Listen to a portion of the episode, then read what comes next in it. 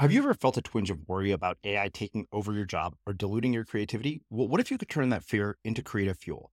We've just published an amazing new ebook called The Four Keys to Success in an AI World. And this is more than just a guide, it's a deep exploration into the human skills that AI can't touch, the skills that are essential for standing out and thriving, no matter how much technology evolves. We're talking about real differentiators here like creativity, emotional intelligence, critical thinking, and much more. Inside, you'll find actionable insights and strategies to develop these skills, whether you're a creative person, a business person, or just simply someone who loves personal development. This isn't a story about tech taking over, it's a story of human creativity thriving alongside AI. Picture this AI as your creative co pilot, not just as a tool, but a collaborator that enhances your unique human skills. The Four Keys ebook will show you exactly how to do that and view AI in a new way that empowers you instead of overshadows you. Transform your creative potential today. Head over to unmistakablecreative.com slash four keys. Use the number four, K E Y S. That's unmistakablecreative.com slash four keys and download your free copy. When you're ready to pop the question, the last thing you want to do is second guess the ring. At Bluenile.com, you can design a one of a kind ring with the ease and convenience of shopping online. Choose your diamond and setting. When you find the one, you'll get it delivered right to your door. Go to Bluenile.com and use promo code LISTEN to get $50 off your purchase of $500 or more. That's code LISTEN at Bluenile.com for $50 off your purchase. Bluenile.com code LISTEN. Hey, I'm Ryan Reynolds. Recently, I asked Mint Mobile's legal team if big wireless companies are allowed to raise prices due to inflation. They said yes. And then when I asked if raising prices technically violates those onerous two year contracts, they said, What the f are you talking about, you insane Hollywood ass? F- So to recap, we're cutting the price of Mint Unlimited from $30 a month to just $15 a month. Give it a try at mintmobile.com slash switch. $45 upfront for three months plus taxes and fees. Promoting for new customers for limited time. Unlimited more than 40 gigabytes per month. Slows. Full terms at mintmobile.com. Everyone knows therapy is great for solving problems, but getting therapy has its own problems too, like finding the right therapist, fitting into their schedule, and of course, the cost. Well, BetterHelp can solve those problems. It's totally online and built around your schedule. It's surprisingly affordable too. Connect with a credentialed therapist by phone, video, or online chat, all from the comfort of your home. Visit betterhelp.com to learn more and save 10% on your first month. That's BetterHelp H E L P. Hiring for your small business? If you're not looking for professionals on LinkedIn, you're looking in the wrong place. That's like looking for your car keys in a fish tank. LinkedIn helps you hire professionals you can't find anywhere else, even those who aren't actively searching for a new job but might be open to the perfect role. In a given month, over 70% of LinkedIn users don't even visit other leading job sites. So start looking in the right place. With LinkedIn, you can hire professionals like a professional. Post your free job on linkedin.com slash people today. Hey, it's Ryan Reynolds, and I'm here with Keith, co star of my upcoming film, If, only in theaters, May 17th. Do you want to tell people the big news? All right, I'll do it. Sign up now and you'll get unlimited for $15 a month in six months of Paramount Plus Essential Plan on us. Mintmobile.com slash switch. Upfront payment of $45 equivalent to $15 per month. Unlimited over 40 gigabytes per month. Face lower speeds. Videos at 480p. Active Mint customers by 531.24 get six months of Paramount Plus Essential Plan. Auto renews after six months. Offer ends May 31st, 2024. Separate Paramount Plus registration required. Terms and conditions apply if rated PG. As creators, we're always on the move. Whether it's a live podcast event, a pop up shop, or a workshop, we're constantly interacting with community, and that's where Tap to Pay on iPhone and Stripe comes in.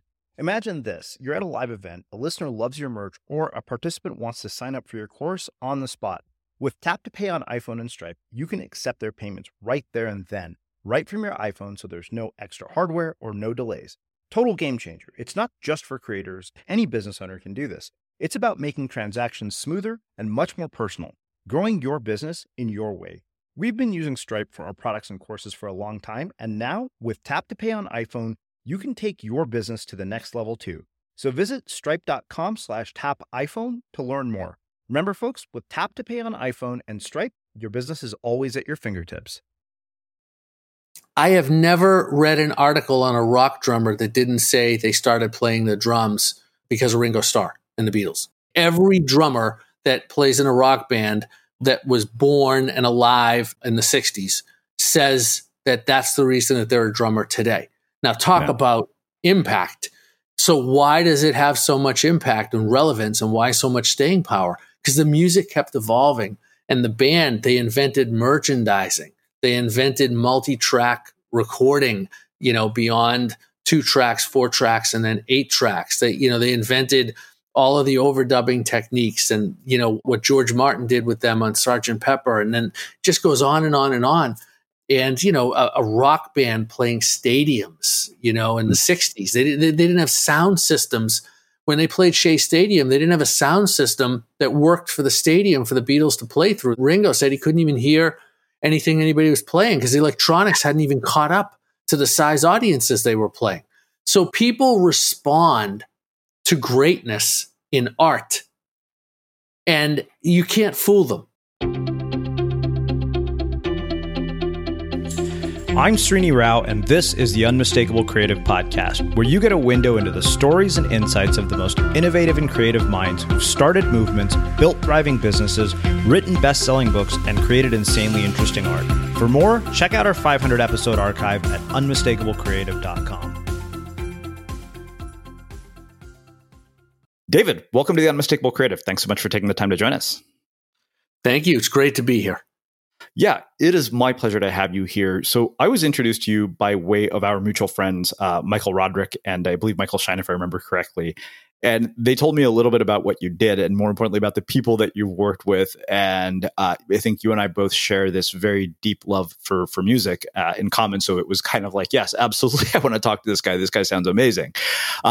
And given that you have built a career in the arts, I want to start with a question that I think is always interesting to ask people who have creative careers. And that is what did your parents do for a living? And what impact did that end up having on the choices that you've made with your own life and your career?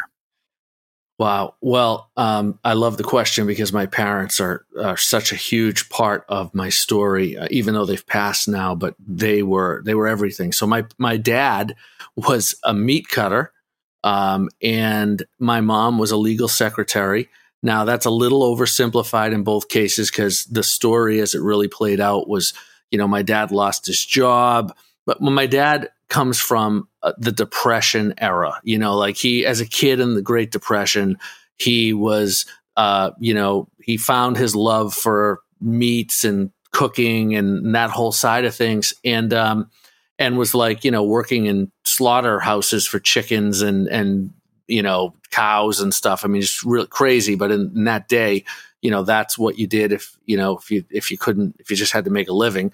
Um, and it was the closest thing he could get. But as his life grew and he met my mom and was inspired to really take, you know, what he enjoyed doing to another level, he ended up getting a really good job um, at Hans, Hanscom Field Air Force Base in um, where I'm from in Boston and you know that area.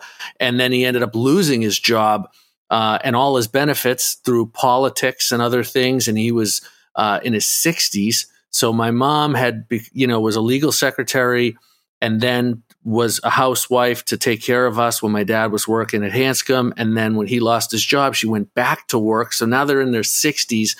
And I'm just getting into high school and I'm watching my parents, you know, my mom taking, uh, uh, you know, two two trains and a bus each way to work in the snow and sleet of Boston. And my dad doing everything from delivering pizzas to working in restaurants to whatever he had to do. Um, and it was incredibly impactful on top of everything else. But they were the most loving supportive nurturing uh, people parents just humans uh, giving and that you could ever imagine with with virtually no material means but yet i had everything. Mm-hmm. yeah. So uh, when you see the fact that your dad had to go back to work at the age of 60 and, and it sounds like doing work that you know most kids in high school would have as jobs right. what kinds of thoughts did you have about your own career choices? Uh, what advice did they give you? Because i think that as you know from having built the career that you have building a career in the arts is no joke. You know, my dad and I had the conversation about a music major in, in college, and he talked me out of it. Not intentionally per se, but he painted a reality that made me think twice about it. Uh, so much so that I actually changed my mind. And so I wonder, in your own experience, um, what were your own thoughts about your career while watching your parents go through this? Well, interestingly, my parents tried to do the same thing as yours did. They were, uh, uh, you know, in this case, they weren't quite as successful uh, at, at, convincing me, but they were so adamant about don't get into music. Um, and what it did, even though I didn't listen, right? But but I did listen to the message in the sense that it opened my eyes to things that were way ahead of its time.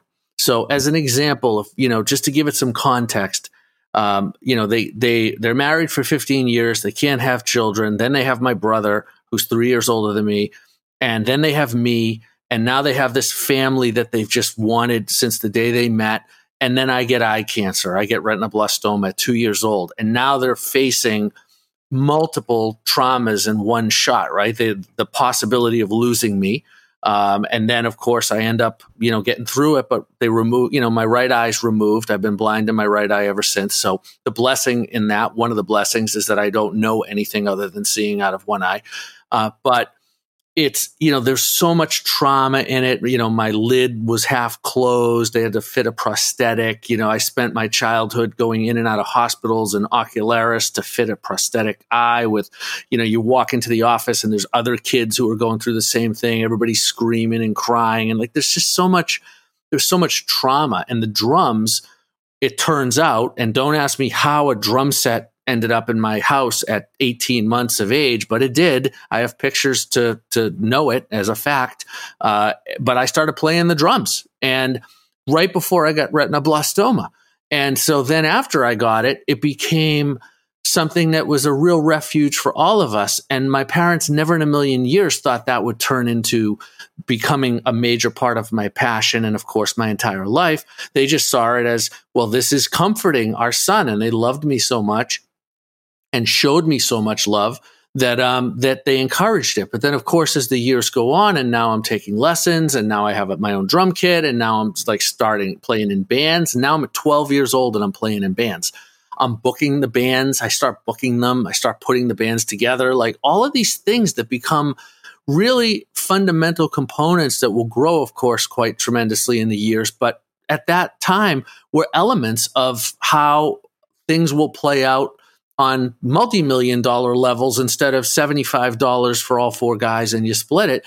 But so many of the ideas and the concepts and the actions were starting to develop at that young age. Now as my parents are seeing me in high school playing gigs all the time and starting to get concerned like you're gonna you know you're gonna look you you look like you might want to be in the music business. I'm like i i'm studying with joe morello alan dawson louie bellson for anybody who doesn't know what I just said for drummers, you know, that's the Da Vinci. Those guys were the Da Vinci's of drumming.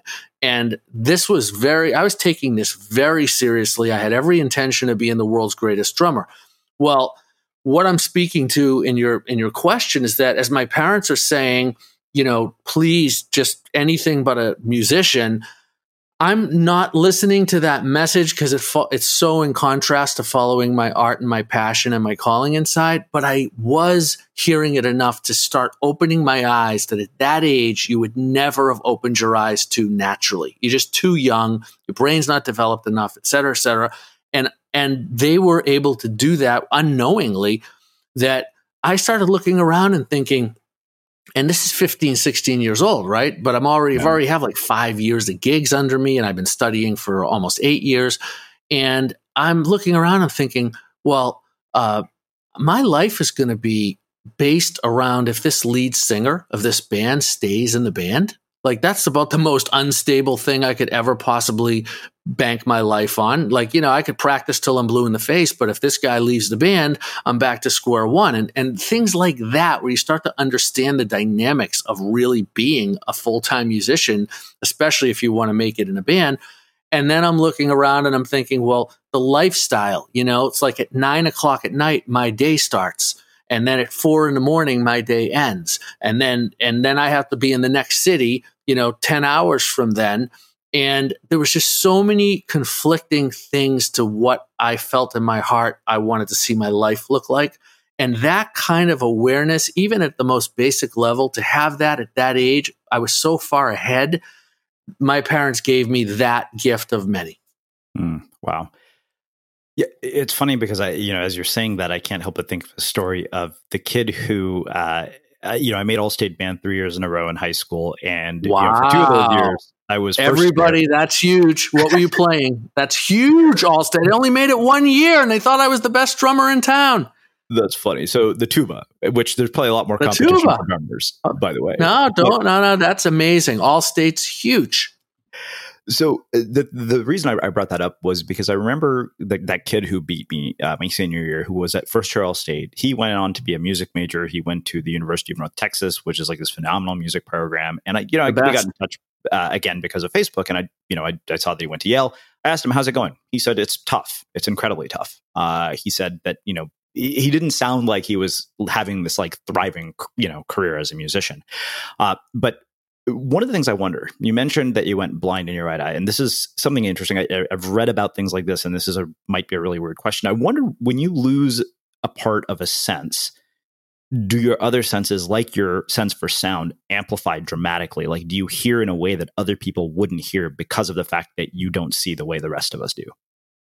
I think yes. Um, my left eye has 2010 vision, and I don't think that's any coincidence. And and absolutely my my senses especially my ears for sure um, i i think are affected by that yes. I, I, think it opens up other i think it elevates the sensory uh, that you you know can achieve and have um, without a doubt. So one thing i wonder is it sounds like to me, you had a very sort of heightened sense of awareness and maturity at an early age based on the things that your parents taught you. Why do you think that is? And how how have you how did your your siblings turn out differently? Like how did your brother turn out differently than you based on on this upbringing?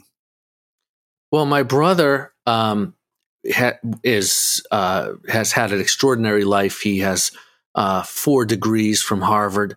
He, um, I'm not joking. He, uh, Harvard undergrad, Harvard MD, Harvard PhD, and a joint degree with MIT called Harvard MIT HST, which is their health science and technology degree. And he's gone on to innovate uh, early detection uh, for cancer and has a company uh, that he's in the process of uh, building uh, very significantly. And he invented a dye that you inject uh, in a cancer patient, and you look at a digital imaging system that he also invented, and the dye uh, attaches to previously invisible cancer cells and illuminates through the digital imaging system, and then you can remove them and save people's lives because that's one of the biggest killers. Is that you in cancer is that you can't see enough of the cancer, you don't really know where it is, and you either have to overcompensate and put patients through an extremely painful process, or you miss it altogether and they don't live. So this is a huge breakthrough that he's been working on. And he was inspired as being three years older than me, watching this trauma that actually had a huge impact on why he's chosen to be uh, an oncologist and, um, and, you know, took it seriously enough that he's achieved, you know, really great heights. And I think, again, that comes from my parents. The fact that I've been able to, you know, achieve a lot of success um, in my field, and he's been very successful in his field, and yet they those fields couldn't be more unrelated if we tried. yeah, I, I, can relate. I think my sister and I are kind of the same. Uh, you mentioned teachers, and I didn't want to uh, get out of this conversation without talking about teachers because, uh, you know, to this day, I mean, you read Audience of One, so you know this. Like I say, my ninth grade band director has played an instrumental role in my creativity. I didn't mm-hmm. recognize that until 20 years later. What are the lessons that you took from these amazing teachers that you worked with that you have applied not only to your your career but to your life in general and to the way that you live? So many. Um, I, I, think from the thirty thousand foot view, um, and as you talked about in, in your book, um, it it really it's so important to have that. You know, I think just fundamentally, there's so many people that we meet that have aspirations and miss the the part of it that teachers and mentors uh, are hugely, hugely not only valuable but necessary. And my parents, again, they they instilled in my brother and me from the from as long ago as I can remember anything that education and hard work are what matter, and that principle is with me today as strongly as it has ever been. It's never died down. If anything, it's amplified. And so, as an example, as a, of a teacher, John Woolley at Lexington Music Center, eight years old, my first private lessons teacher. He's not anybody anybody would have ever heard of, with all due respect, Mr. Woolley, uh, but he was a local drum teacher at a local drum sh- uh, music shop um, in a small town outside of Boston. But my parents, you know, he was the closest person that taught drums to our where we lived, uh, and he was affordable. And um, they took me to him, and I didn't have a drum set, and he only taught drum set. And uh, he said, David, I don't understand this. Like, you're going to take drum set lessons, you're going to go home, and what are you going to practice on? And my parents said, Don't worry about that, Mr. Woolley. We have three yellow pages and one's going to be the snare drum and two are going to be the tom toms and he can tap the bass drum on the floor with his foot. And they were absolutely right. And i did that for a year. And at the end of the year when they saw and how well i was doing and how committed i was and, and talked to mr woolley because the only time i could actually play a drum set in that year was when i went to the lesson because of course mr woolley had a drum set. And um, and they would watch me play and they were like okay. And they they saved up and they bought a used drum set um, and that was my first drum set. And it was a huge, like the, there was a lesson within the lesson, you know, like, okay, I'm, I'm not only taking lessons, but I'm actually doing something with it. I'm doing the work. I'm coming up with a routine on how, when I practice and how I fit it into my schoolwork and my playtime and my family time. And those are all principles that still apply today, just on a much greater and more complex level, but it's still, it was still the same thing. And then as I went on, and my parents were, you know, just relentlessly saying, you know, education, education, education. Uh, mostly they wanted it to come from formal, uh, you know, traditional education, but they still just as much encouraged it with the drums. I learned how to read music. I got into the Greater Boston Youth Symphony Orchestra, GBYSO, which is the breeding ground for the BSO.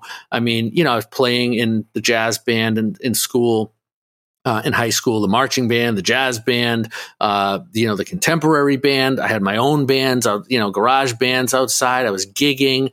Um, and here I am in GBYSO. Of course, as you mentioned, Allstate, like I was going for all of those opportunities that were out there. Then I started studying with Alan Dawson, who's a world famous drummer and drum instructor who played with Dave Brubeck and many legends and was a, a, a uh, major uh, teacher at Berklee for developing their drum program for years, and um, and that was of course another level. So here are all these teachers that are coming into my life that are not only helping me with whatever craft it was that I you know as I wanted to get better on the drums uh, and music, but they were teaching me life lessons as well because as I started as my teachers got better uh, and and more serious they're looking at the whole picture. You know, so Alan Dawson's not just showing me things that were incredibly important for how my drumming technique would improve, but he was teaching me about focus and you know making sure that I don't that I don't do drugs or drink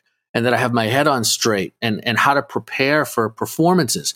Fortunately, because my parents were so strict about uh, the same concepts of clean living, I here I am in the music business and I don't want to cut to the end of the story too soon, but yeah. we'll just say that, you know, 25 years of my career has been working very closely with the band Aerosmith, who, who uh-huh. are infamous for being the toxic twins, right?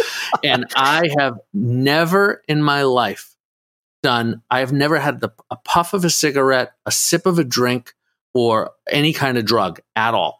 And wow. so that and and in the environment I grew up, I'm 13 years old and I'm uh-huh. changing my stage clothes in a liquor storage closet. I mean, like it, I couldn't. I'm playing in bars for years, at six nights a week. I mean, I couldn't have been more tempted by those kinds of things under any circumstances.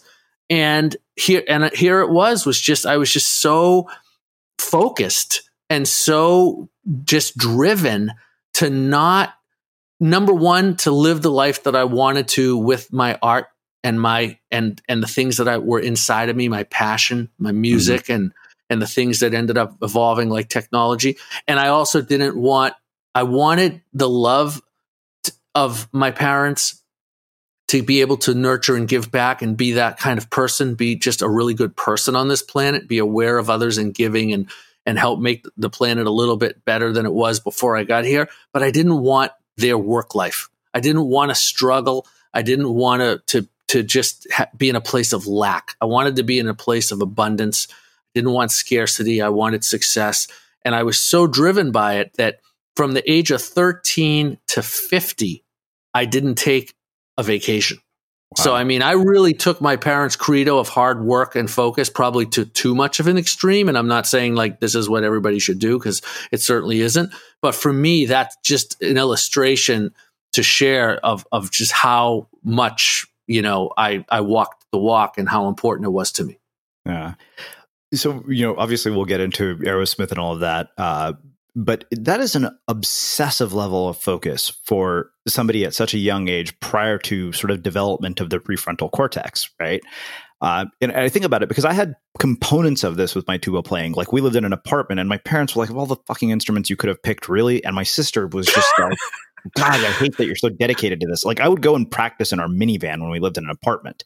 Uh, That's and then, of course, there were the spit valves, which everybody hated too. They're like, "This is so ridiculous." Like, but what I wonder is is why do you think at such a young age you developed such an obsessive level of focus? And, and also, what would you tell parents who are listening to this about your own experience with this?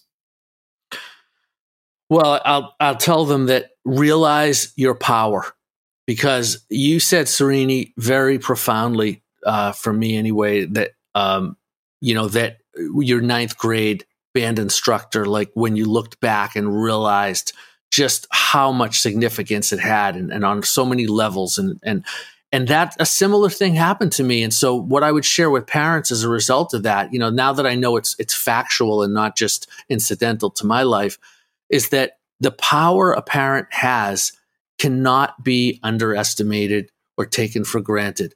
The lessons that you show your kids and they're not just the things you say when you sit down at the kitchen table.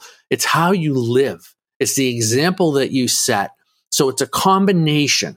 It's it's what guidance you give them in nurturing, but it's also what they see and what they and they when they see that you actually are walking the walk and that you're not just saying work hard and then they see you every night just sitting around, but you're actually working hard. You know, my mom is an example, as I shared when she had to go back to work, taking the two, you know, the two trains and the bus and all that.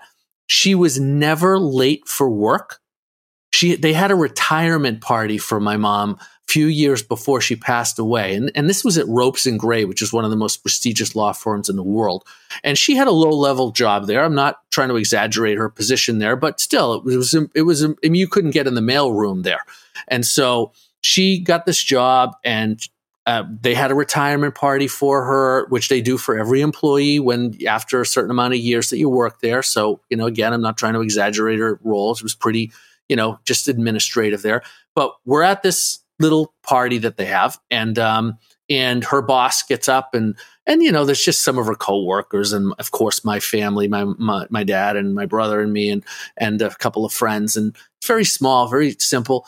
And but he stands up and he starts listing off the reasons why he enjoyed working with my mother. And I'd never heard any of these things before, right? Now she's retired. This is it. This is the like the last day she's going to work a job in her life. Um, and, and, you know, she's 75 at this point. And, um, and he starts saying, Rita's the only employee that, you know, that department's ever had that was never late in 18 years or 22 years or whatever it was. She's the only employee that never had an assignment turned in late. She's the only employee that was, you know, and they just went down this list of reliability and responsibility values that was didn't even sound like it was real. And this is someone who has to take a you know trains and buses in her 70s in the in the in 10 inches of snow and and it's like that's walking the walk. And that was that that hit me so much. And it hit me all along but that's when it really became clear like what was hitting me and why i was working so hard because they weren't just saying david work hard. They were doing it too. And mm-hmm. i saw it. So parents have to realize the power they have and the influence they have. And and it works even if the parent's ignoring the kid that has a huge influence like there's no getting away from it that what your role as a parent is it has tremendous tremendous responsibility of impact to your children and so take note of that and uh and and act upon that uh you know in a manner of how you want to see your child grow and uh and the person you want them to become Yeah. Are you a parent now? uh stepkids Okay. so yes Okay. I I because I, I, wonder how this also plays out in your own parenting. Uh, very much so. And um, and you know, it's it's something that uh, I've done a lot of mentoring and a lot of um, just teaching in general. One of my companies, All Access IDA, which the IDA acronym stands for Inspire and Develop Artists, that's all about mentoring. It's all about taking uh, an artist at wherever they are and f- understanding where they want to go and then taking them through that journey from today to their end zone. Mm. And all of that is entirely, you know, guidance and mentor driven. So the idea and the practice of mentoring and um, and teaching is something that's very much a part of my life, and of course extends to you know my own family. Yeah. yeah, absolutely. Well, I love that. I mean, the idea of inspiring developing artists, particularly because of the the, the people that you work with. I mean, I'm just looking at, the, at the, your client list. It's you know Ringo Starr, Ozzy Osbourne, Kiss, Shakira, Rascal Flatts, Sting, and, and a lot of other celebrities. It's funny because I, you know, we're we're having our conference in uh, April, and the Rascal Flatts version of the Tom uh, Cochrane song "Life Is a Highway" is actually yes, they end every show with that. One of our speakers, like I, I remember hearing that, and I was like, you know what? For some reason, I like this version better than the Tom Cochrane one. Uh, yep, me too. But that's, that's a whole other aside. So walk me through how you get from high school to this, because that doesn't seem like a straight and narrow path. Uh, like, how in the world did you end up getting to work with all these iconic people?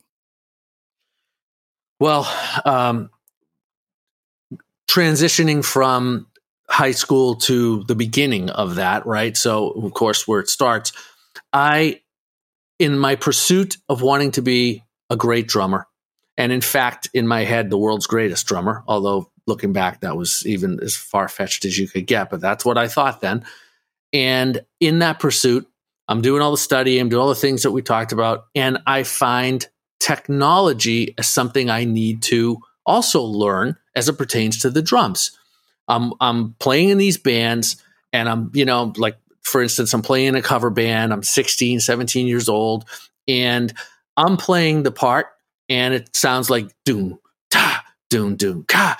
And I'm listening to the song that I'm playing, and I, he's playing the same groove on the record, but it's doom, doom, and it just sounds like huge, and all the space is taken up, and it's like fits the track perfectly, and it doesn't sound anything like what I'm playing. I'm like, what is going on here?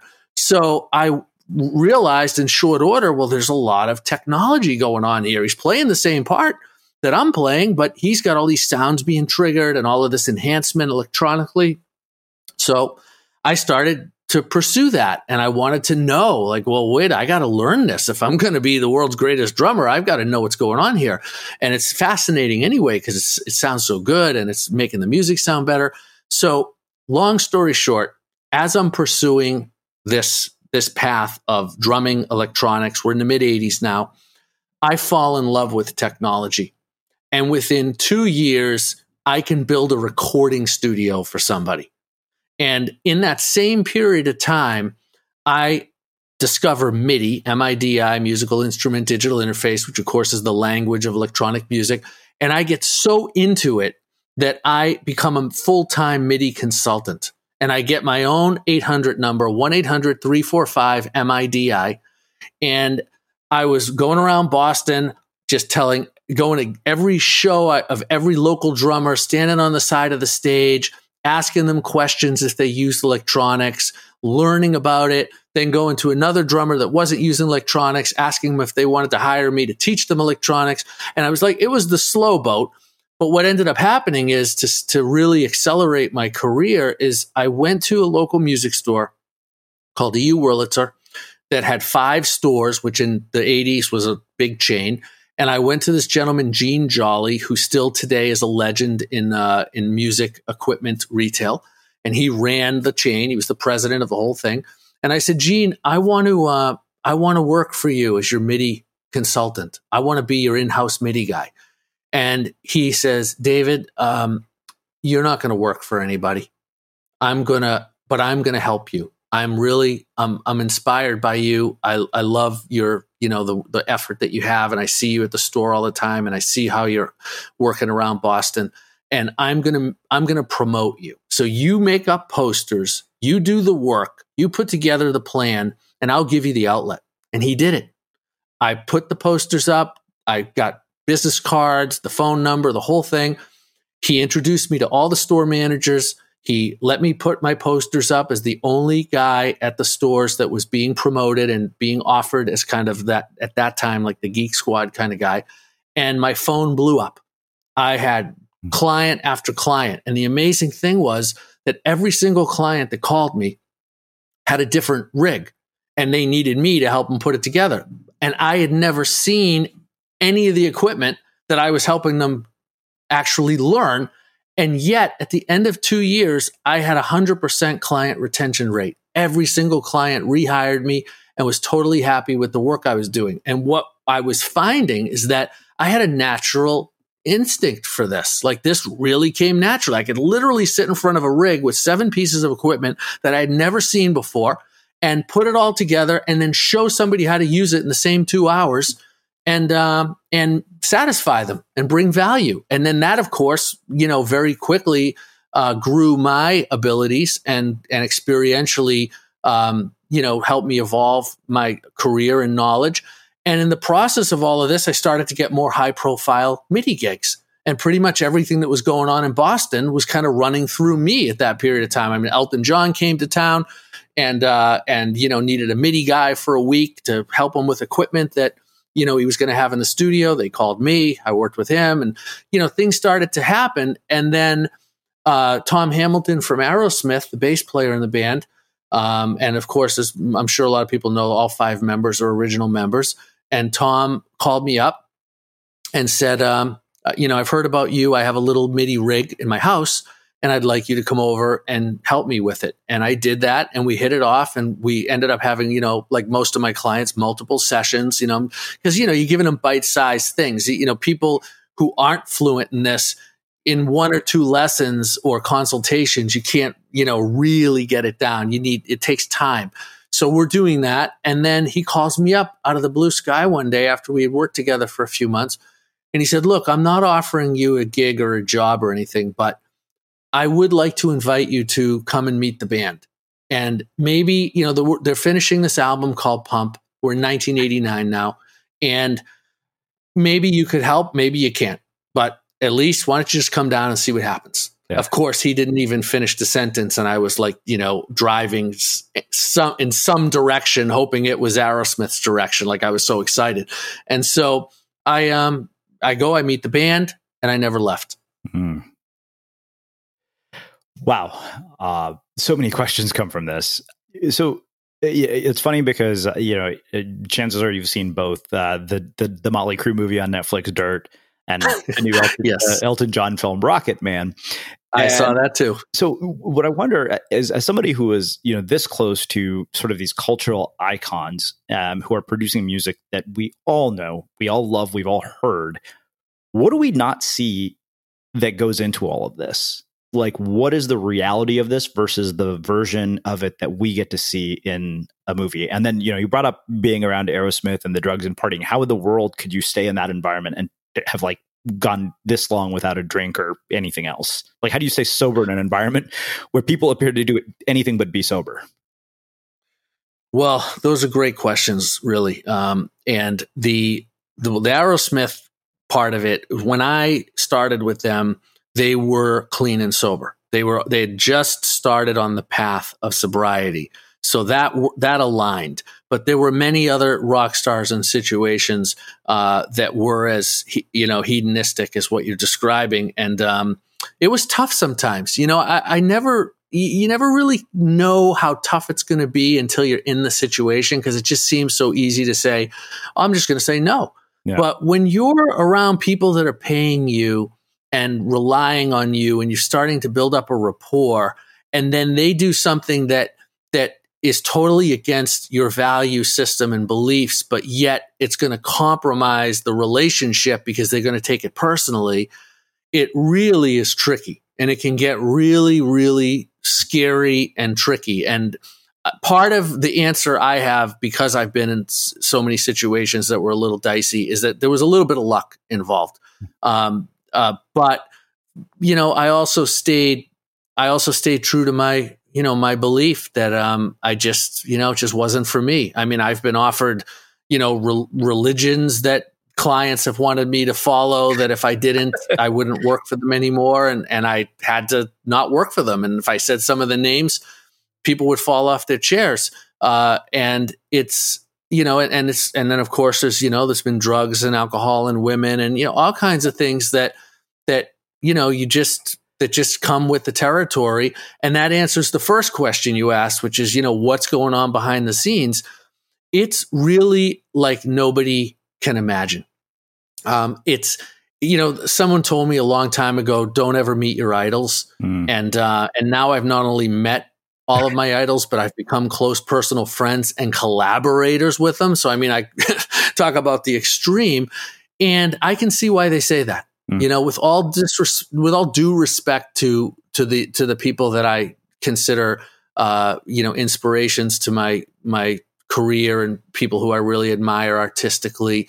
Uh, and in, in, a lot of cases, have become, you know, really close collaborators.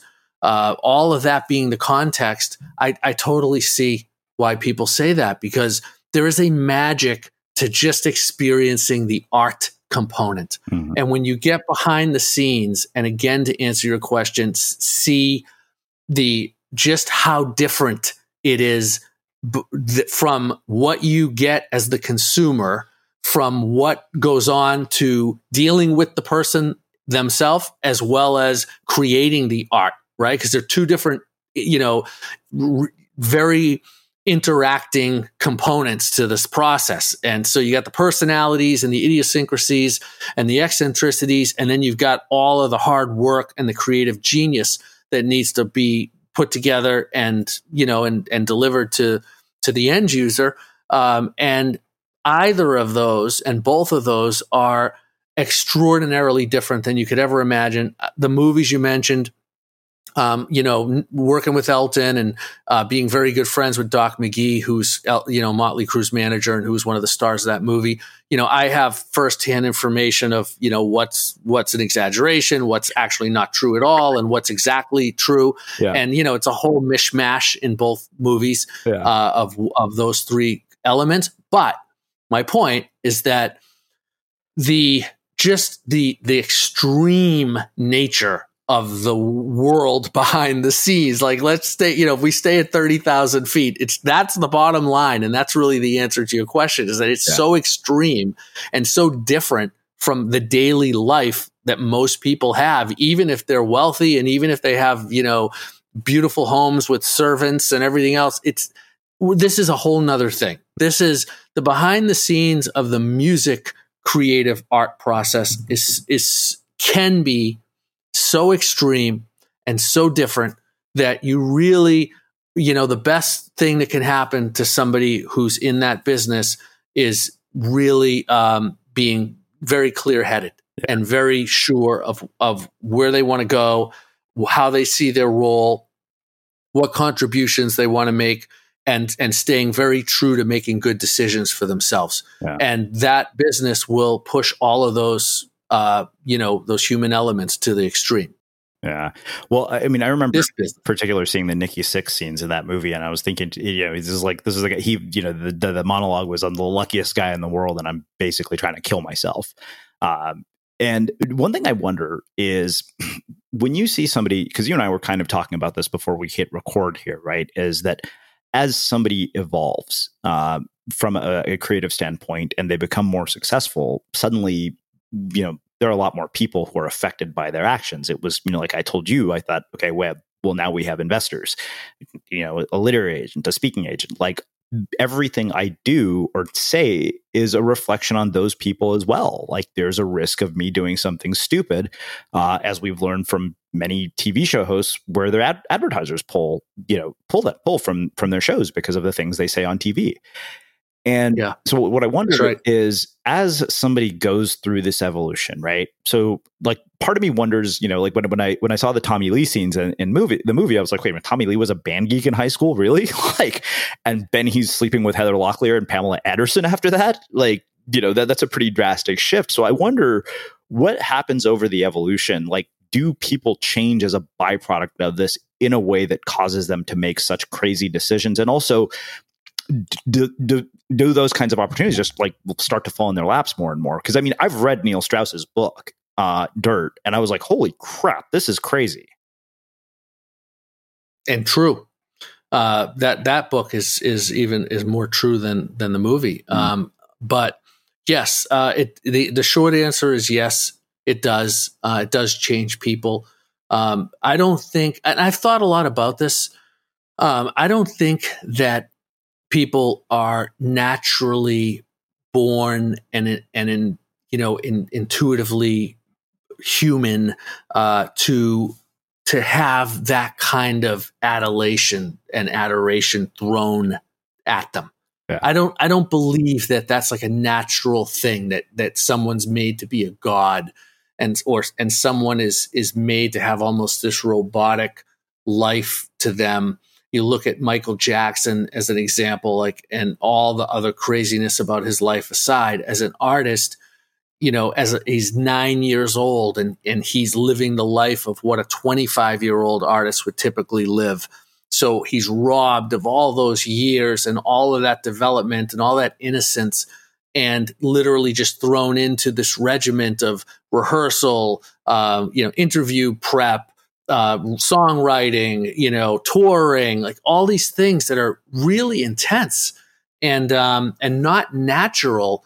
And so once you start to get into that groove and you really start to understand what it looks like, um, you know, you you hopefully have some really good mentors and and guidance so that you're you're still having to deal with the challenges of it um, and the schedules of it, uh, but you're being guided and mentored in a way. It's one of the reasons, again, that I did All Access IDA is that it's you can help people because normally they're young people that are going through that. You can help them still have a great life as much as possible, right? I mean, they're not going to have a lot of time off, yeah. but they're going to keep their head and their feet on the ground. And that's one of the common denominators from the examples you gave.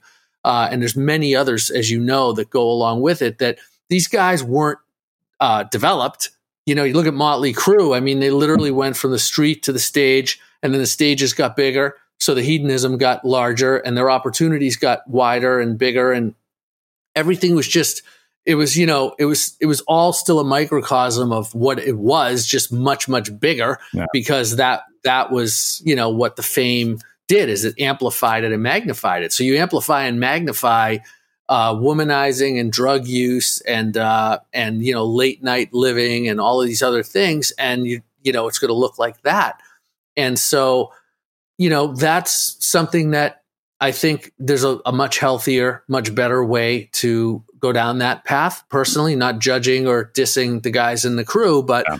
the people that I mentor, as an example, are uh, you know my philosophy and approach with them is to you know have clean living mm-hmm. um, and not not take the fun out of it I'm, when i say clean living like we're not eat i'm not saying they have to be vegan and never have right. a beer you know yeah. i'm just saying you know you still eat as much pizza as you want i'm just saying that the overall your mind is clear your focus mm. we're not stripping anybody of their innocence or you know because again part of the creative process is how you're living your life and so you want to nurture that in a way that as the creativity is growing and as the artist is growing, they're not relying on drugs or alcohol as a part of their creative process. They're not hmm. relying mm. on unhealthy things that become embedded in how artists create. And so we've learned a lot over the years. You know, think about it. Elton became famous in the 70s. We've learned a lot since the 70s. Look at how we've progressed as a society and all the things we've learned about human nature, the brain, the you know the behavioral patterns the approaches you can take to improve them et cetera et cetera so i think we need to apply that and that will help uh, elevate um, you know how artists are able to to grow and not lose but actually gain more creative power Hey, I'm Ryan Reynolds. Recently, I asked Mint Mobile's legal team if big wireless companies are allowed to raise prices due to inflation. They said yes. And then when I asked if raising prices technically violates those onerous two year contracts, they said, What the f are you talking about, you insane Hollywood ass? So to recap, we're cutting the price of Mint Unlimited from $30 a month to just $15 a month. Give it a try at mintmobile.com slash switch. $45 upfront for three months plus taxes and fees. Promo rate for new customers for limited time. Unlimited more than 40 gigabytes per month. Slows. Full terms at mintmobile.com. Hiring for your small business? If you're not looking for professionals on LinkedIn, you're looking in the wrong place. That's like looking for your car keys in a fish tank. LinkedIn helps you hire professionals you can't find anywhere else, even those who aren't actively searching for a new job but might be open to the perfect role. In a given month, over 70% of LinkedIn users don't even visit other leading job sites. So start looking in the right place. With LinkedIn, you can hire professionals like a professional. Post your free job on linkedin.com slash people today.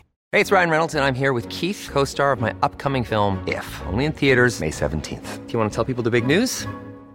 All right, I'll do it. Sign up now and you'll get unlimited for $15 a month in six months of Paramount Plus Essential Plan on us. Mintmobile.com slash switch. Upfront payment of $45 equivalent to $15 per month. Unlimited over 40 gigabytes per month. Face lower speeds. Videos at 480p. Active Mint customers by 531.24 get six months of Paramount Plus Essential Plan. Auto renews after six months. Offer ends May 31st, 2024. Separate Paramount Plus registration required. Terms and conditions apply if rated PG. Quality sleep is essential. That's why the Sleep Number Smart Bed is designed for your ever evolving sleep needs. Need a bed that's firmer or softer on either side? Helps you sleep at a comfortable temperature? Sleep Number Smart Beds let you individualize your comfort so you sleep better together. JD Power ranks Sleep Number number 1 in customer satisfaction with mattresses purchased in-store. And now, save 50% on the Sleep Number limited edition Smart Bed for a limited time. For JD Power 2023 award information, visit jdpower.com/awards. Only at a Sleep Number store or sleepnumber.com. Many of us have those stubborn pounds that seem impossible to lose, no matter how good we eat or how hard we work out. My solution is PlushCare. PlushCare is a leading telehealth provider with doctors who are there for you day and night to partner with you in your weight loss journey. They can prescribe FDA-approved weight loss medications like Wegovy and Zepbound for those who qualify. Plus, they accept most insurance plans. To get started, visit plushcare.com slash weight loss. That's plushcare.com slash weight loss. A lot can happen in three years, like a chatbot may be your new best friend. But what won't change? Needing health insurance. United Healthcare Tri Term Medical Plans, underwritten by Golden Rule Insurance Company, offer flexible, budget friendly coverage that lasts nearly three years in some states. Learn more at uhone.com. Yeah. So let's let's talk about the, the work itself. Uh, one of the things I wonder, you know, we are talking about audience of one here, and Daft Punk is the example that that we came to. How many of these people are when they go into this? Is it ever about fame or money, or is it just for pure love of the work? And, and does that like change with their success? Like, what happens? I think I, I, think there's a there's def, there are definitely people who who are in it for the fame and the money, um, but but the majority of the people that I've worked with and gotten to know um, are really truly they love they love the music. They love the combination. I think every artist with the, when you have music in your heart and soul and you just you live for the stage you live for the studio because it's subconscious but that's where you're sharing your art and putting it out to the world. And in the case of music right which is so different than say a painter is you walk on a stage and 50,000 people give you instant feedback of how they feel yeah. about you and what they think of that song.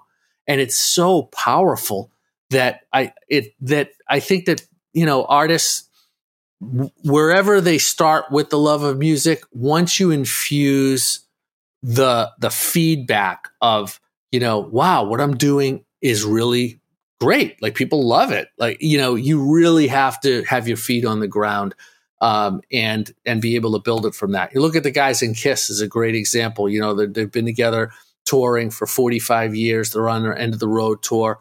Um, they're great guys, great friends, and um, I've learned so much from them. And you watch how they've built the band, and there's so many lessons to learn from those guys. And here's a band yeah. in the early 70s that put on makeup and costumes and you know and then get out in front of a, of a club audience of seven people and six of them are yelling get off the stage you fags and you know you clowns and you know this is about music. This isn't about some clown show. And and within two years they're playing arenas and within four years they're the most popular band in america and here they are 45 years later and they don't drink they don't smoke um, wow. They have an incredible career. And my point is that they always kept Gene and Paul, the leaders of the band, um, who have been the, you know, in the band the entire time, those two guys, it's their band. And um, they, they really stayed on point. And with all the distractions and everything else, they just kept building and building and building. And it's a great blueprint for how to have a successful business even though it's all yeah. about rock and roll and, and and that lane it applies to business it applies to life like how as all the fame's coming and as all these things are being thrown at them a lot of which of course in the early days is brand new they just uh, kept their eye on the prize and I yeah. can really relate to that because as, as I've gotten more and more successful, and I'm not comparing myself to Kiss, so everybody can just relax on that.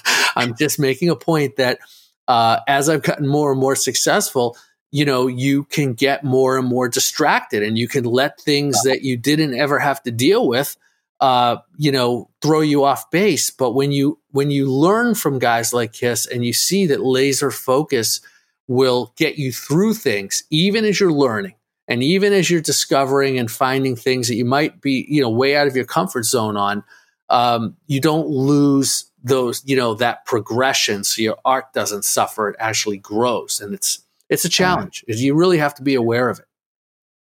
It's funny that you mentioned Kiss of all people because I remember I was living at my parents' house uh, in the process of, of building Unmistakable Creative, and my friend Mike sent me Gene Simmons' book Me Inc. He said, "By the way, fun fact," he said Gene Simmons lived at his mom's house in the early days of Kiss, and right. I remembered that so distinctly. I, that is, you know, like you want to, like you said, that is definitely. And I remember that book very distinctly because I thought, wow, this is actually a book about business more than it is a book about music. Absolutely. And Gene's all about business. Um, yeah. But yet, you know, he loves the stage and he's one uh-huh. of the uh-huh. greatest performers the stage has ever had performers on. He's created yeah. this character, the demon. It's one of the most famous characters in the world. And I'm not talking about just music. I'm talking about like compared to Mickey Mouse and Superman and Popeye, like people know the demon. So he's created mm. this incredible brand. Paul's the star child right? And so they have these this, these characters, this brand, but it all is rooted very strongly around their love of music and performing music and what a performance means to them. And specifically, they've said over and over again, we created Kiss as the band that we wanted to see. And they mm-hmm. literally, that's their byline. And it's exactly what they've done and they said, you know, we w- we'd go to clubs. We we wouldn't have any money, and we'd go to clubs to to see an artist that we heard all kinds of things about, or we listened to in the radio. And this is in 1971, 72 in New York. And we go to the club, and like we love, we've been listening to the song, we bought the album, we're so excited. We go to the club, and the guy's standing there with his back to the audience in blue jeans and a t-shirt, and he mm. turns around when he feels like it, and and he basically says to the audience, you know, I'll honor you with looking at you when I feel like it, oh, audience. Like that's how haughty and over the top their perception of it was. And they just looked at each other and went, We spent the last three bucks in our pocket for this? Like, what the hell is this? And they, they literally, Paul said to me one day, he goes, he goes, We're Superman with guitars on. That's what we envisioned. He's like, what if you went to a show and Superman was flying around the room playing great songs? How would that look? And here they are. I love that. Uh, one of the things that I wonder, and this is something I've been wanting to ask you throughout our conversation, you know, we've talked primarily about American artists, and I know that you've worked with Shakira as well. How does this differ across cultures with your clients? Like, what have you seen as differentiators from somebody who comes from that culture? Because, you know, like in India, uh, there's one guy who is like as famous as it gets for music, and he's a person that I would die to get on the show. Um, there's a good chance you've heard of him. His name, his name is A.R. Rahman. Yes. And A.R. Rahman is like basically he hates this label, but they've called them everything from like the Mozart of India to or Mozart of Madras to like the Indian Hans Zimmer, and he is the go-to guy in India for everything.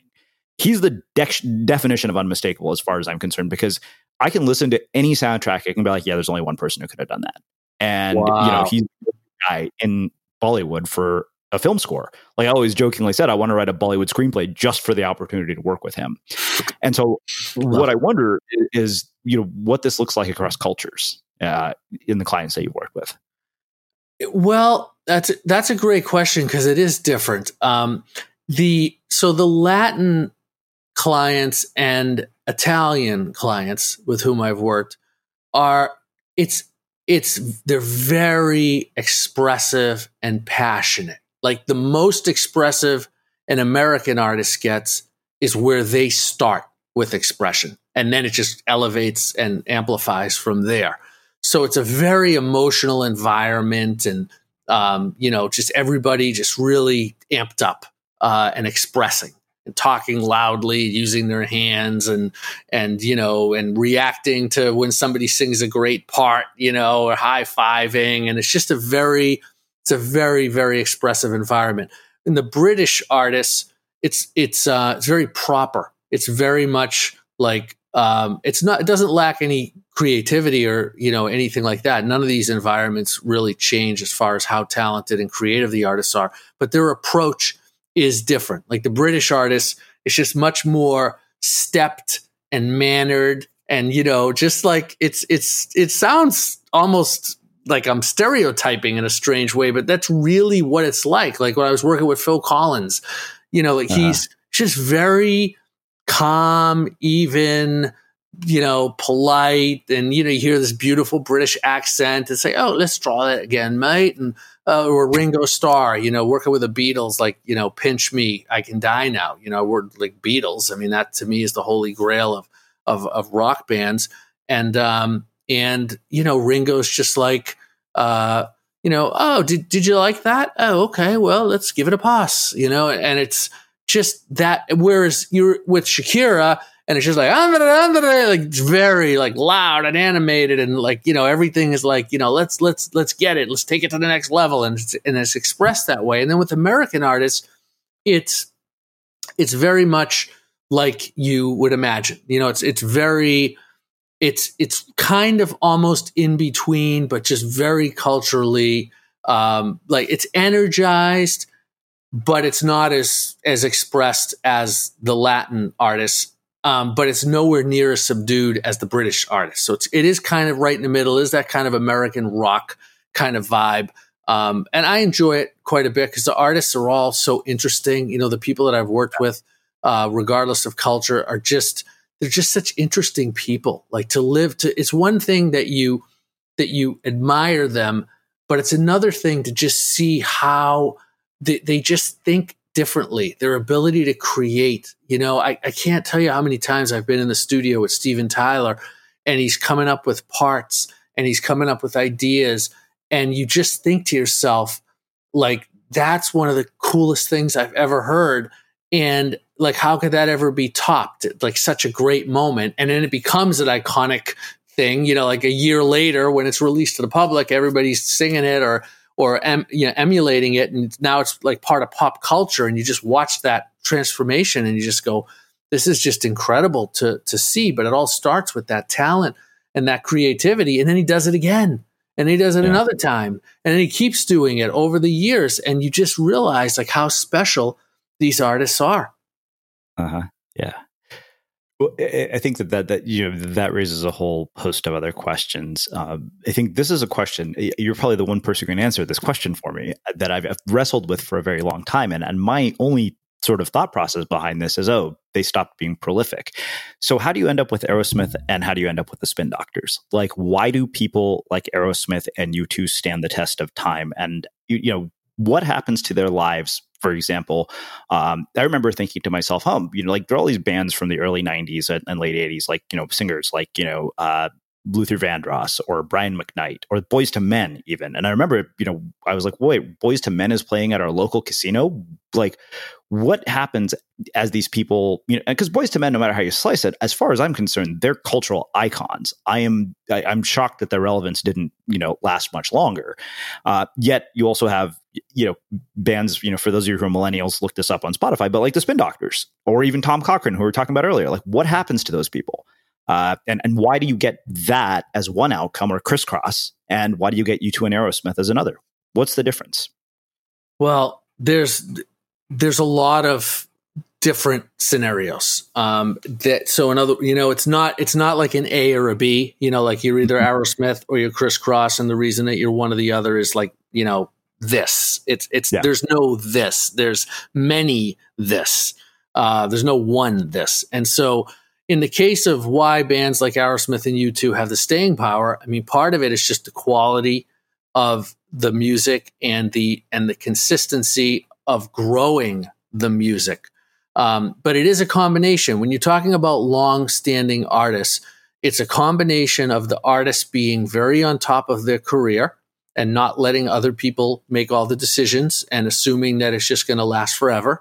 Uh, if you're not assuming that and you know that you have to be hands on and you know that you have to steer the ship and be a leader, then you're probably going to turn out much closer to the Aerosmith outcome than the Spin Doctors outcome.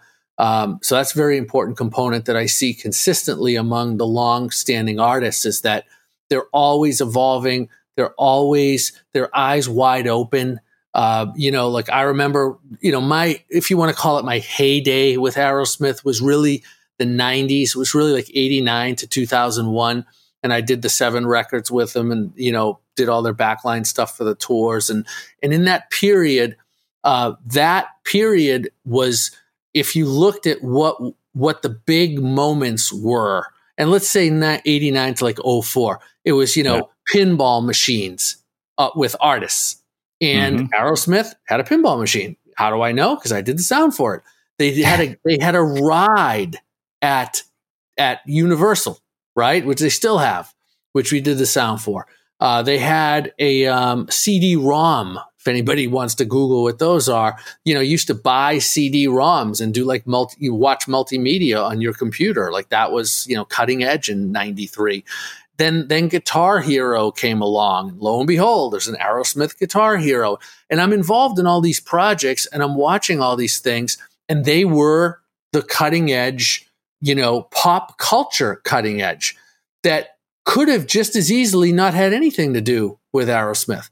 But the fact mm-hmm. that those guys were on top of it and that they were always staying relevant and always contributing to it, wherever it was going, uh, you know, and in many cases leading the pack and trying to push the envelope and saying, well, if if you know if CD-ROM right now, uh, you know, can do mono audio and 15 frame video, let's do let's do 30 frame video and stereo audio, and you know, and then that would push the CD-ROM manufacturers to produce better hardware. And so, like, they were always they were always pushing it to the limit. They they really care about you know their careers and their contributions and they're very conscious of it and although they have a think tank of, of smart people they don't um, you know they don't rely on them for for you know to replace their own voice and i think yeah. when you find and i can't speak for the spin doctors i've never worked with them or or met them um, yeah. i only i of course i know um, you know the the great song that they had um, yeah, but the one example I always come back to because it, I, I it's one I wonder about. So, oh, know. it's great. Well, that song was just so awesome. Um, yeah, it really still is. I still can listen to it a million times. But yeah. the thing is, it, what happens with a lot of these artists is that they don't.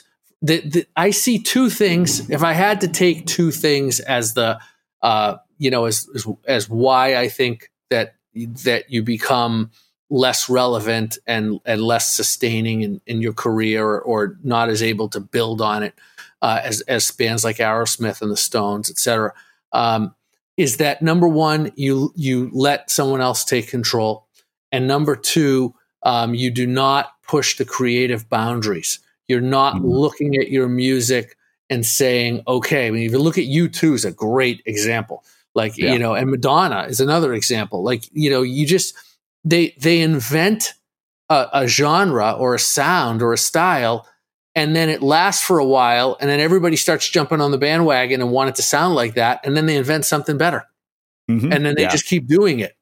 And uh and the beatles did you know the thing about the beatles and for anybody who hasn't seen the movie yesterday please go and see it. It's such a must see. Um but especially if you like the beatles but even if you don't you'll love them by the end of it. It's it's you look at that period of time you know i mean it's basically like you know seven eight years and mm-hmm. they just produced this body of work that if you if you told anybody that it took 40 years they'd say i can't believe it. But the fact that it took less than 10 is just a once in in in eternity you know occurrence. And um and that's you know that's the magic of like why they were the beatles is like just this constant quest for better and more creative and different ideas. And and and here's a band that invents so many concepts you know? I don't think i've met a drummer and i don't know if i shared this with you or not Srini but i became publisher of modern drummer magazine this year the number one drum magazine in the world and it's one of my greatest you know accomplishments personally anyway. Um, and being you know that modern drummer was the bible of drums and i read every issue since i was a kid and I have never read an article on a rock drummer that didn't say they started playing the drums uh, by uh, with Ringo because of Ringo Starr and the Beatles. Like mm-hmm. every drummer that plays in a rock band from you know that was born and alive at the time in the '60s says that that's the reason that they're a drummer today. Now, talk yeah. about impact.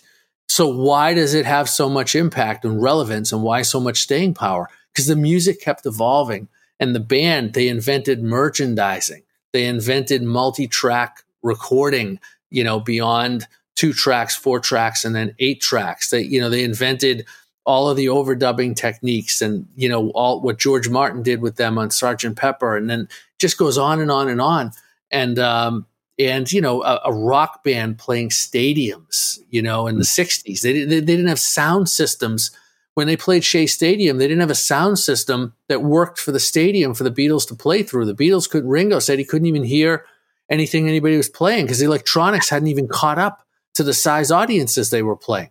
So wow. people people respond to greatness in art and you can't fool them. You know, so mm. that's why you listen to U2. Nobody has to convince you U2 is great. You just listen to them. And yeah. that's the thing is so many of these artists, they stop growing like that. So the public's listening and they go, Oh, that Spin Doctors record is one of the coolest songs ever. So what's the next thing they want to do? They want to go to the live show. Then what's the next thing they want to do if they love the live show? They want to buy the next song and they want to be just as inspired or more. And then all of a sudden they go to a live show. And I am not talking about the Spin Doctors, so we're clear because I've never seen them live. But yeah. they go to a live show of a band and the and the show sucks. Yeah. And I go, oh, wait a sec. And, you know, and then maybe they give them another shot. Yeah. And they listen to the next single and they go, oh, well, this is, this doesn't sound like there's nothing like uh, that's not as cool as the first song. And they call it the sophomore jinx, right? Well, it's more like just the creative, you know, the plateau has been hit and just too early. And then they listen to, you know, a third song, maybe if the band's lucky or the artist is lucky. And then by then, you know, if you're not doing some really cool things, then the public is it moves on. And now we go into 2019. Yeah. And the amount of content and the ability to consume is so much greater than it's ever been that you really have to go beyond anywhere that that artists have had to previously to get your audience. Well, I mean, I think that's why the message of unmistakable to me is, is I'm like, this is not a matter of, um, you know, standing out. It's a matter of survival.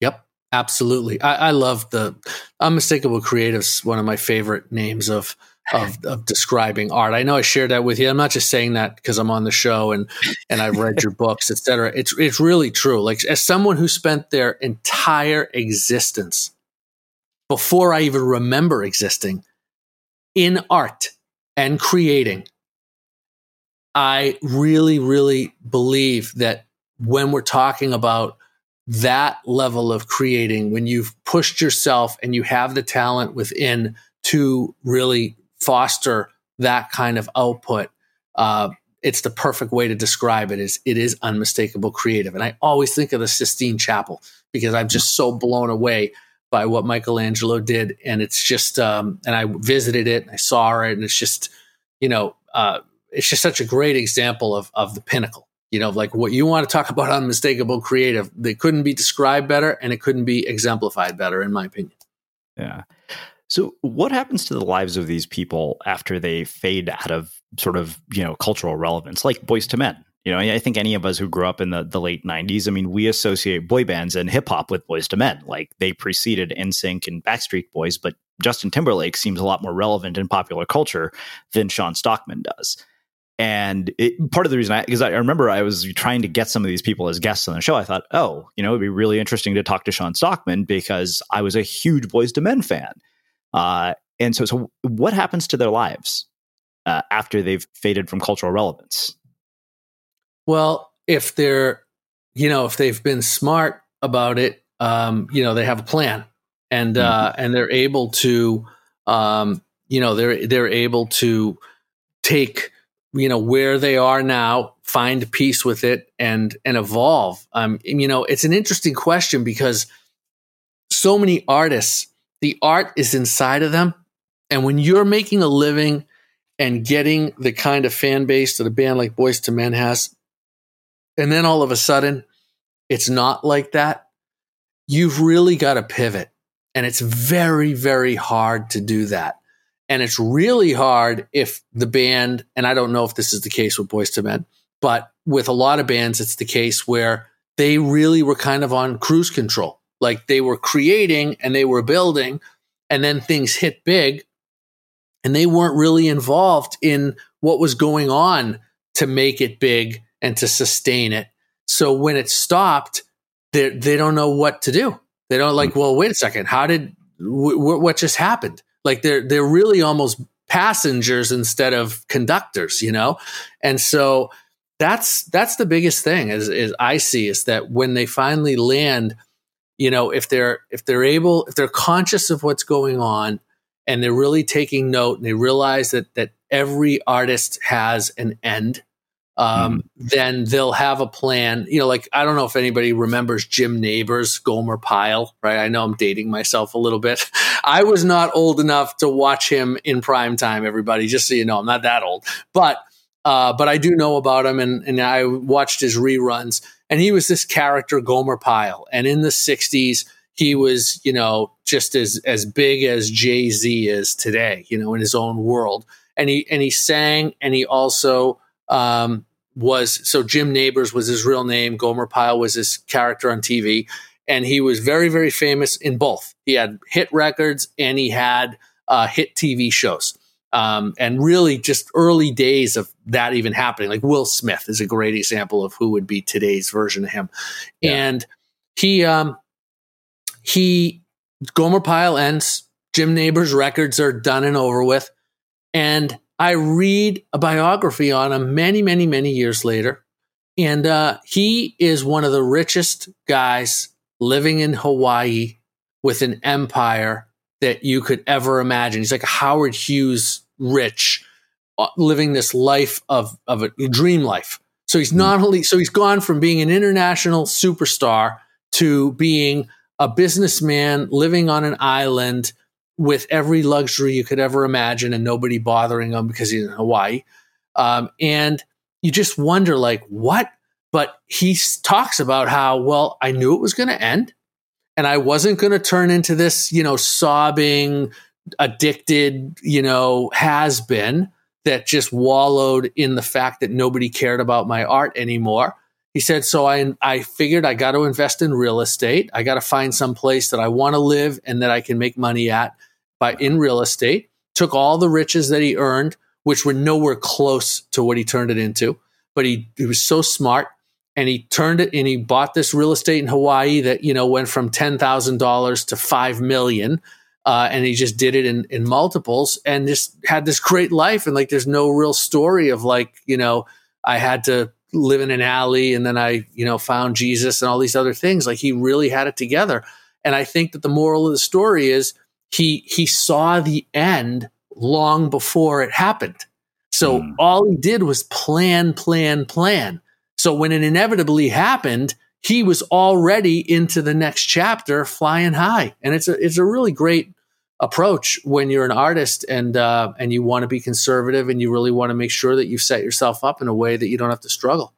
Yeah, it's funny because it reminds me of the the conversation I had with Colin Egglesfield, who's an actor who's been on like Melrose Place and all this stuff, and he's doing the same thing, investing in real estate. He said, "I think that you don't realize." He said, "Everybody thinks actors are like just loaded," and he said it's like a one percent of people who live this like really glamorous life that you see uh, on TV. So I have two other questions about this. Uh, one is, you know, when you know, I, I've always been baffled at like just the spectacle that a live music uh, event is. Like, for example, when I've seen Dave Matthews in concert, and it's funny because I'm not a diehard diehard Dave Matthews fan, but I love his concerts um, because I think he's an amazing performer. I think he brings in people that you would never think. Eh, you know, I think the thing that always strikes me as really interesting about the Dave Matthews Band is like, wow, I didn't know that instrument could make that sound.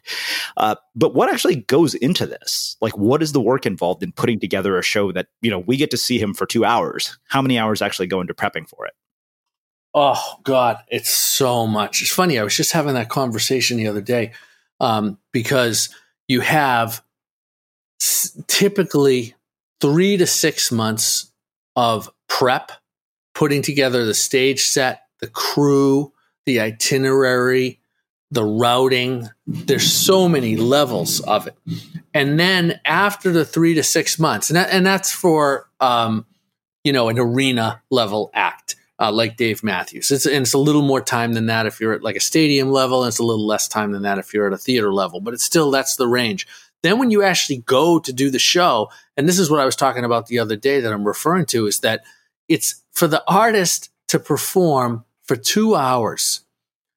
It takes 150 people, and this is not including merch and not including concessions and the parking people and everything else. This is just to get the show to happen on a stage. It takes 150 people, up to 20 semi trucks, and 16 hours minimum to put on a show for two hours.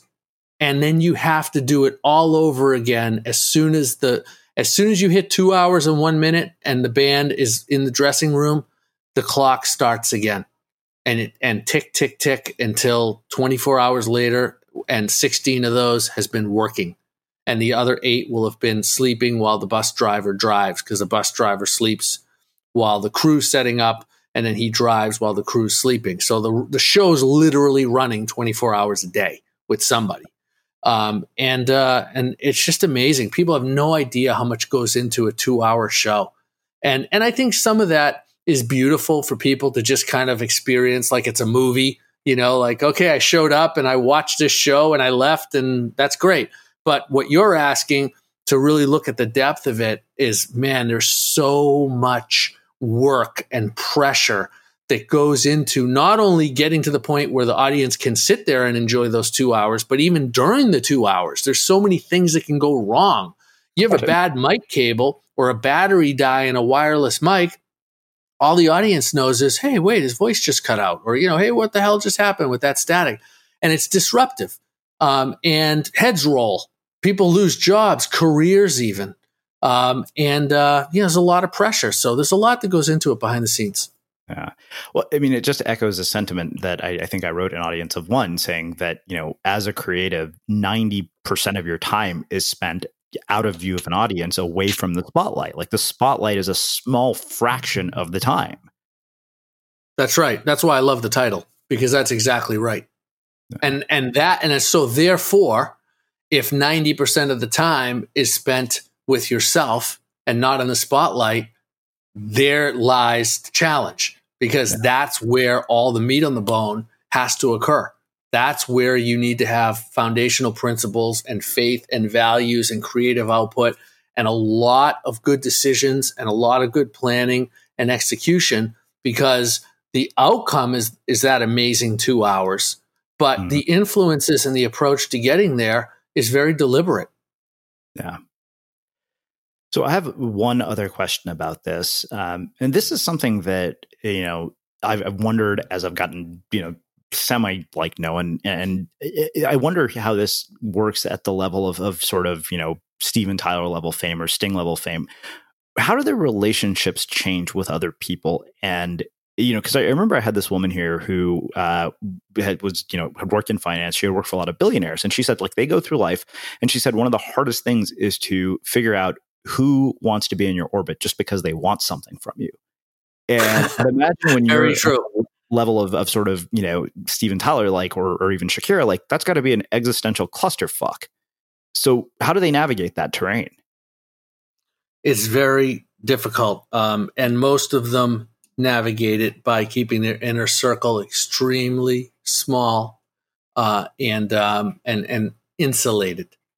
So it's very hard to get in. It's easy to get out, um, but it's very hard to get in, and um, and you really have to earn it. You have to stay earning it. Um, and there's a lot of there's a lot of dynamics to it. So not only do you have to do a great job and, and have integrity um, and contribute, and get along with the person, of course.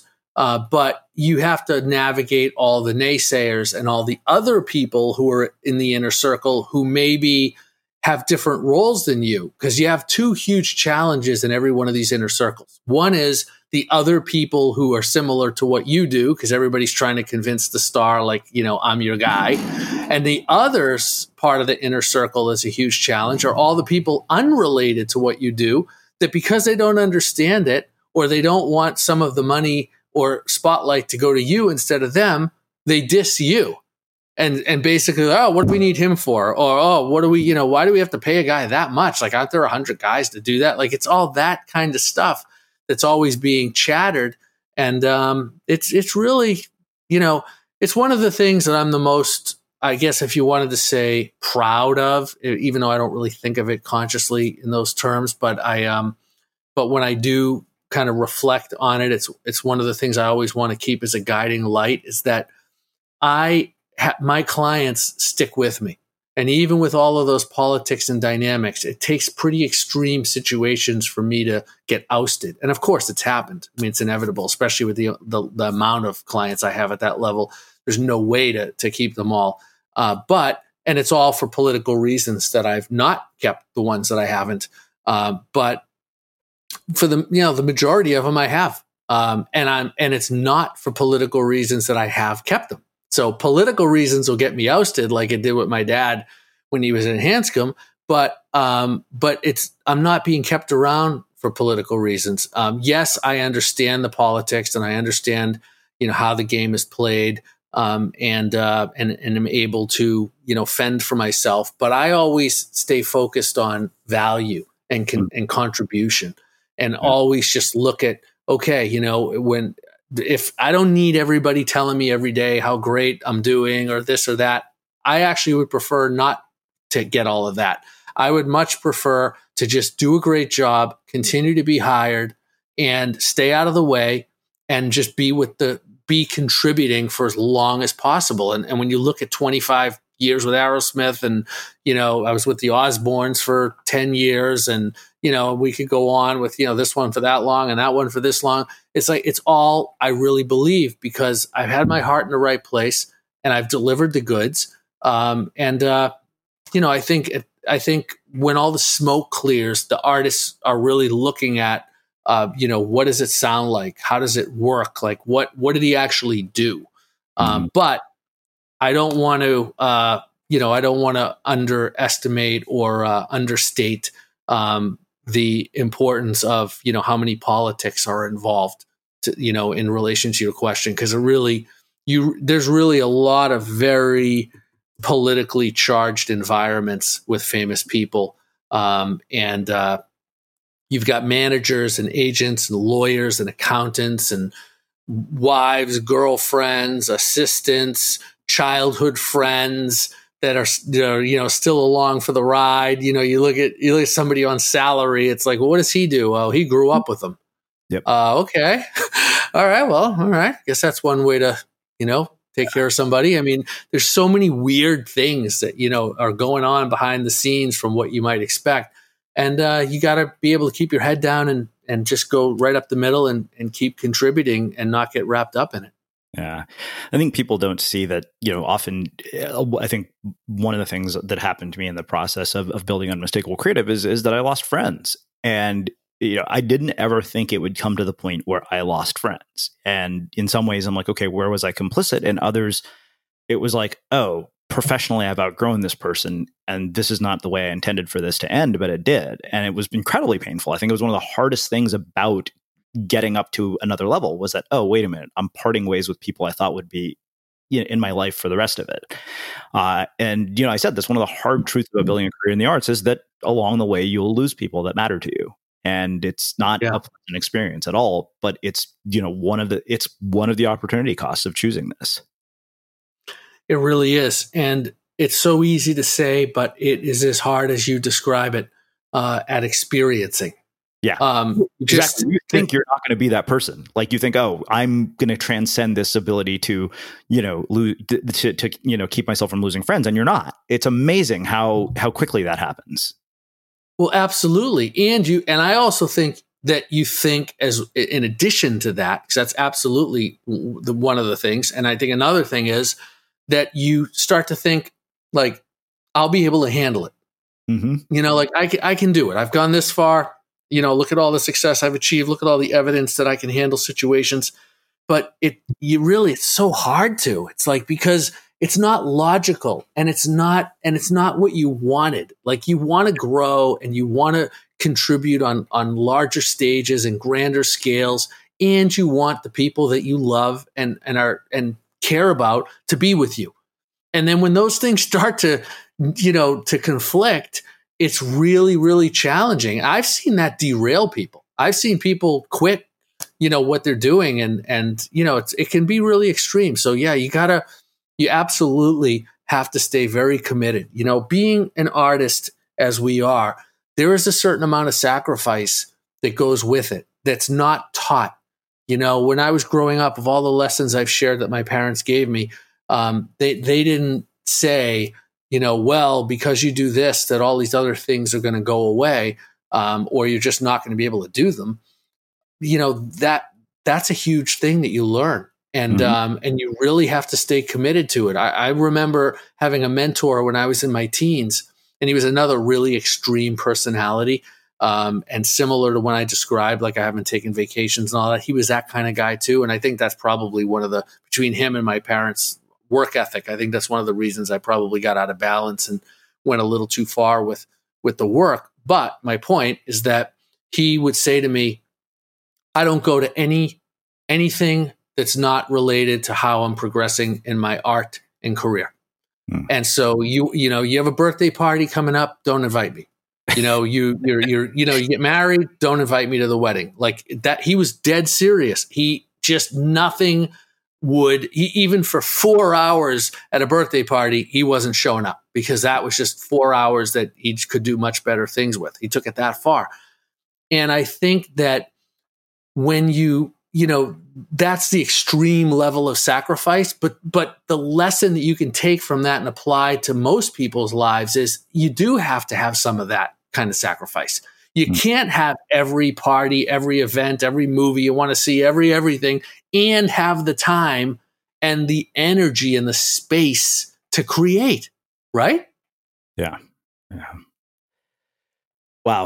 Um, I feel like I could sit here and talk to you all day. This is this has been just mind blowingly cool. Uh, so thank you.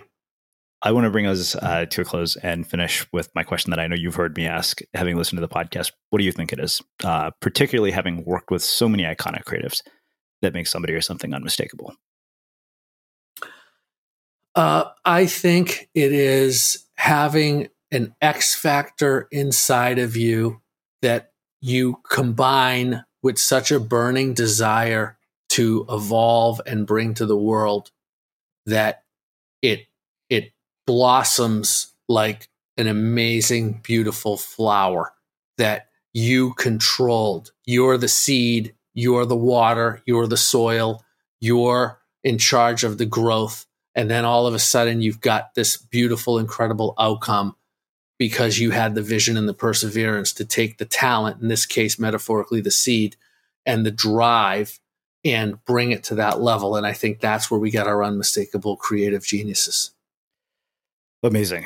Uh, well, I can't thank you enough for taking the time to join us and uh, share your story, uh, your wisdom, and your insights with our listeners. I'm so glad that I got introduced to you. Where can people find out more about you, your work, and everything else that you're up to? Uh, well, my social media is all David Frangioni, just all one word. And for people who don't know how to spell Frangioni, it's F R A N G I O N I, not E at the end. And uh, my website's davidjfrangioni.com. And uh, one of my companies, Audio One, is audio-one.com and allaccessida.com. And I'm real easy to find. And uh, I just want to say that this is a real honor to have been on your show and to be able to share my story with your listeners. Um, I'm a huge fan of of Unmistakable Creative, and uh, thank you for having me. Yeah, and for everybody listening, we'll wrap the show with that. Thank you for listening to this episode of the Unmistakable Creative Podcast. While you were listening, were there any moments you found fascinating, inspiring, instructive, maybe even heartwarming? Can you think of anyone, a friend or a family member who would appreciate this moment? If so, take a second and share today's episode with that one person because good ideas and messages are meant to be shared. Hi, I'm Daniel, founder of Pretty Litter. Did you know cats tend to hide symptoms of sickness and pain? I learned this the hard way after losing my cat, Gingy. So I created Pretty Litter, a health monitoring litter that helps detect early signs of illness by changing colors, saving you money and potentially your cat's life. Pretty Litter is veterinarian developed, and it's the easiest way to keep tabs on your fur baby's health right at home. Go to prettylitter.com and use code ACAST for 20% off your first order and a free cat toy. Terms and conditions apply. See site for details. Hey, it's Paige DeSorbo from Giggly Squad. High quality fashion without the price tag? Say hello to Quince. I'm snagging high end essentials like cozy cashmere sweaters, sleek leather jackets, fine jewelry, and so much more. With Quince being 50 to 80% less than similar brands. And they partner with factories that prioritize safe, ethical, and responsible manufacturing. I love that. Luxury quality within reach. Go to quince.com slash style to get free shipping and 365 day returns on your next order. Quince.com slash style. Imagine the softest sheets you've ever felt. Now imagine them getting even softer over time. That's what you'll feel with Boll and Branch's organic cotton sheets. In a recent customer survey, 96% replied that Boll and Branch sheets get softer with every wash. Start getting your best night's sleep in these sheets that get softer and softer for years to come. Try their sheets with a 30-night guarantee. Plus, get 15% off your first order at bollandbranch.com. Code BUTTERY. Exclusions apply. See site for details. Planning for your next trip? Elevate your travel style with Quince. Quince has all the jet setting essentials you'll want for your next getaway, like European linen, premium luggage options, buttery soft Italian leather bags, and so much more. And is all priced at 50 to 80% less than similar brands. Plus, Quince only works with factories that use safe and ethical manufacturing practices. Pack your bags with high-quality essentials you'll be wearing for vacations to come with Quince. Go to quince.com/pack for free shipping and 365-day returns. Mom deserves the best, and there's no better place to shop for Mother's Day than Whole Foods Market. They're your destination for unbeatable savings, from premium gifts to show-stopping flowers and irresistible desserts. Start by saving 33% with Prime on all body care and candles. Then get a 15-stem bunch of tulips for just $9.99 each with Prime. Round out Mom's menu with festive rosé, irresistible berry chantilly cake, and more special treats. Come celebrate Mother's Day at Whole Foods Market. Have you ever felt a twinge of worry about AI taking over your job or diluting your creativity? Well, what if you could turn that fear into creative fuel? We've just published an amazing new ebook called The Four Keys to Success in an AI World. And this is more than just a guide, it's a deep exploration into the human skills that AI can't touch, the skills that are essential for standing out and thriving, no matter how much technology evolves. We're talking about real differentiators here like creativity, emotional intelligence, critical thinking, and much more. Inside, you'll find actionable insights and strategies to develop these skills, whether you're a creative person, a business person, or just simply someone who loves personal development. This isn't a story about tech taking over, it's a story of human creativity thriving alongside AI. Picture this AI as your creative co pilot, not just as a tool, but a collaborator that enhances your unique human skills. The Four Keys ebook will show you exactly how to do that and view AI in a new way that empowers you instead of overshadows you. Transform your creative potential today. Head over to unmistakablecreative.com slash four keys. Use the number four, K E Y S. That's unmistakablecreative.com slash four keys and download your free copy.